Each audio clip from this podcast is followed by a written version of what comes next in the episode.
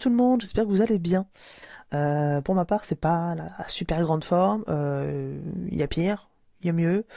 Euh, je suis alité actuellement, avec une bouillotte bien chaude dans le dos, puisque j'ai une, une sciatique. Voilà. Puis pas une petite, hein. Là, ça fait un petit moment que ça me traîne, et là, je pense qu'on atteint. J'espère que c'est le max, parce que ça veut dire que ça va être pire après. Clairement, ça m'intéresse pas. Euh, bon, voilà, il y a malheureusement pire que ça, mais disons que quand on a trois enfants euh, à élever, euh, un quotidien qui est bien rempli, avec voilà la maison à entretenir, etc., etc. Bon, voilà, c'est pas très pratique, quoi. Bon, en dehors de ça, euh, le sujet que je m'apprête euh, voilà à évoquer avec vous, en fait, c'est grâce à vous que je l'ai, euh, voilà, que ça m'a, voilà, que j'ai été inspiré, puisque l'une d'entre vous m'en a parlé il y a quelque temps. Elle m'a confié en fait manquer de patience avec ses enfants. Du coup, voilà, ça m'a donné l'inspiration pour cet épisode. donc, merci à elle. Bonjour, je m'appelle Julie. Je suis la maman de trois enfants, âgés de 13 à 4 ans, accompagnatrice en développement personnel, future praticienne en psychothérapie et amoureuse de la vie. Je souhaite la bienvenue sur le podcast The Cocoon, un podcast dédié aux femmes qui veulent vivre une vie sereine et épanouie sans s'épuiser. Ma mission C'est de vous guider dans la transformation de votre soi intérieur afin de vous donner les ressources pour transformer votre vie. Chaque semaine, je vous partage mes conseils et astuces, de l'inspiration, mes réflexions et mes phases d'introspection, afin de vous aider à reprendre la main sur votre vie, à faire de la place pour plus de self-love et d'alignement. Chaque jour, vivez plus en conscience. Apprenez à vous connaître et à incarner votre vérité.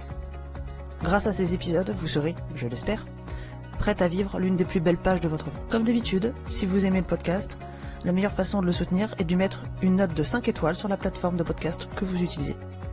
Ainsi, vous permettrez à d'autres personnes de le découvrir plus facilement. Ensemble, épanouissons-nous dans nos vies.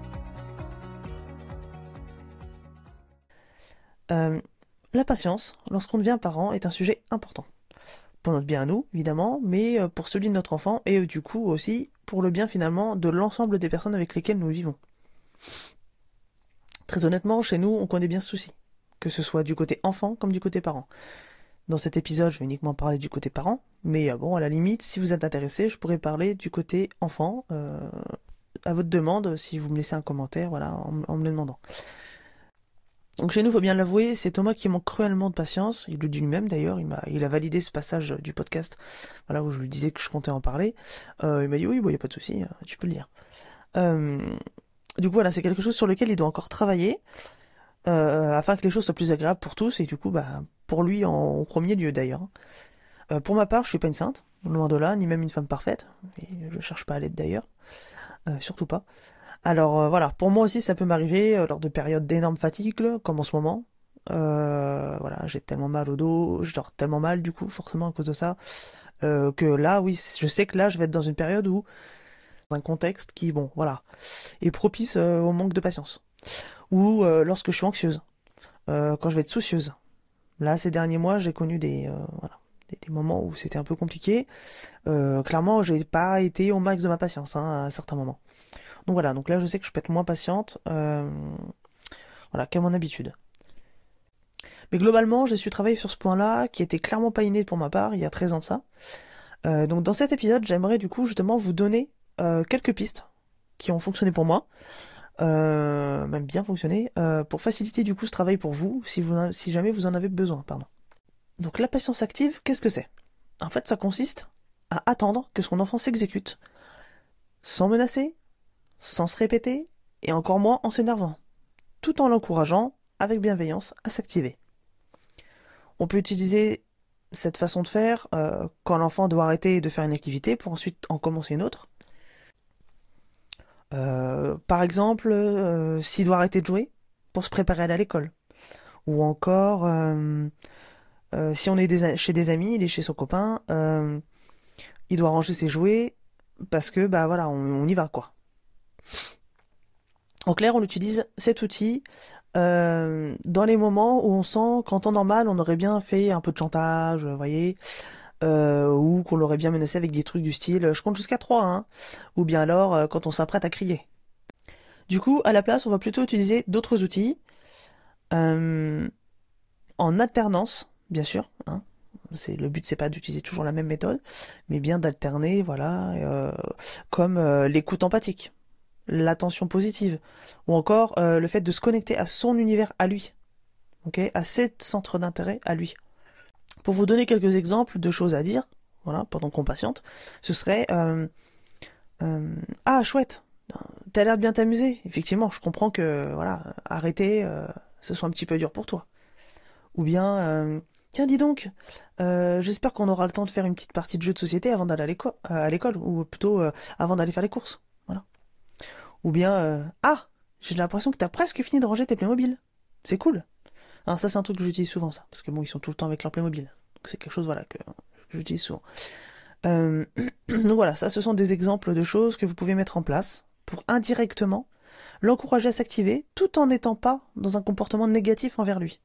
Ce que vous pouvez faire avant toute chose, afin de mettre toutes les chances de votre côté, et ça c'est vraiment très important du coup pour ce que ce que je suis en train de vous expliquer fonctionne, euh, c'est de prévenir l'enfant avec une phrase du genre euh, tiens bah tu vois là euh, quand l'aiguille sera sur le gros 10 ce sera l'heure d'y aller voilà. Lui ça lui permet de se dire de se projeter en fait. Surtout que jusqu'à un certain âge ils n'ont pas la notion du temps qui passe. Ok? Donc lui dire bah on y va bientôt bon ok mais ça veut rien dire en fait. Alors que là voilà il se repère avec la pendule ou avec une montre un chrono enfin peu importe. Mais il a notion il a notion pardon il a conscience là par contre que ça passe en fait que l'aiguille avance etc ce que vous pouvez faire surtout aussi, c'est prévoir du temps de votre côté, entre 10 à 20 minutes. Comme ça, on sait que on sera vraiment dans les temps. Et euh, ça nous évite d'être stressé et du coup d'être plus calme. Et enfin, le point indispensable, par-dessus tout, c'est de se tenir debout, près de l'enfant, pendant qu'on patiente. Mais attention, cet outil-là, il ne fonctionne que, je dis bien que, si l'adulte, donc que ce soit vous, le parent, euh, les grands-parents, la nounou, etc., le tonton, la tada, qui voulait, mais l'adulte qui est voilà, qui sera référent de l'enfant, euh, n'est pas occupé à faire autre chose en attendant. Comme par exemple, un exemple au hasard, vraiment là je prends le truc au hasard, euh, être sur son téléphone. Hein, le cliché quoi. ou être en train d'effectuer une tâche. Donc par exemple, si vous êtes en train de faire la vaisselle et vous dites à votre enfant, bah par contre dépêche-toi, hein, machin, nan. bon bah non, ça marche pas. Parce qu'il se dit, bah attends, je comprends pas. Moi, faut que je me dépêche, mais elle, est en train de faire quelque chose. Donc ça va, on a le temps. Non, on est là, on le regarde, et on patiente. Ah oui, effectivement, là, elle est vraiment en train de m'attendre. L'adulte ne doit rien faire d'autre que d'être à attendre, à le regarder. Donc cela euh, ne fonctionnera pas si l'enfant est en pleine crise émotionnelle, évidemment. L'enfant qui est en pleine crise, euh, il va se concentrer sur rien d'autre que sur sa crise. Parce qu'il n'est pas capable, son cerveau n'est pas prêt pour faire autre chose une étape par une étape pour lui. C'est pas possible d'en faire deux en même temps. Ou alors, euh, ça fonctionnera pas s'il est en train d'avoir un comportement interdit, hein, ce que les gens appellent des, communément des bêtises. Euh, voilà, donc faut d'abord faire redescendre la, pression, etc., avec un câlin, etc. Enfin, ça, ça sera le sujet peut-être d'un autre, euh, d'un autre épisode, mais voilà. D'abord, on résout les problèmes, entre guillemets, et ensuite, on attaque le fait, voilà, d'être patient et de l'attendre. Et enfin, c'est une évidence, hein, mais je me dis que ça vaut quand même peut-être le coup de le rappeler, on sait jamais. Cet outil ne fonctionnera pas si l'enfant est devant un écran. Voilà. Les écrans ont tendance à hypnotiser. Ok? En quelque sorte. Hein. Les enfants. même, les, même, les plus grands d'ailleurs, hein, soit dit en passant, mais voilà, là le sujet c'est les enfants. donc. Euh. Et du coup, les enfants ont bien souvent du mal voilà, à s'en détourner, et donc encore moins à se dépêcher en même temps qu'ils sont en face de l'écran que ce soit la télé, que ce soit le téléphone portable, la tablette, euh, ce que vous voulez. Hein. Cet outil, voilà, il est très intéressant pour gagner du temps, bien sûr, mais aussi et surtout pour améliorer votre relation avec votre enfant. Ou l'enfant, voilà, je disais si vous êtes nounou, papy, mamie, etc. Car en fin de compte, en arrêtant de se répéter, on sort enfin du cercle vicieux où plus on a répété nos consignes, plus l'enfant en fin de compte s'habitue aux répétitions. Et moins il va, il va vouloir coopérer dès la première demande. Puisqu'il sait de toute façon que c'est bon, on est large. Maman ou papa ou papy, enfin qui voulait, il va répéter. Donc j'ai pas besoin de me presser.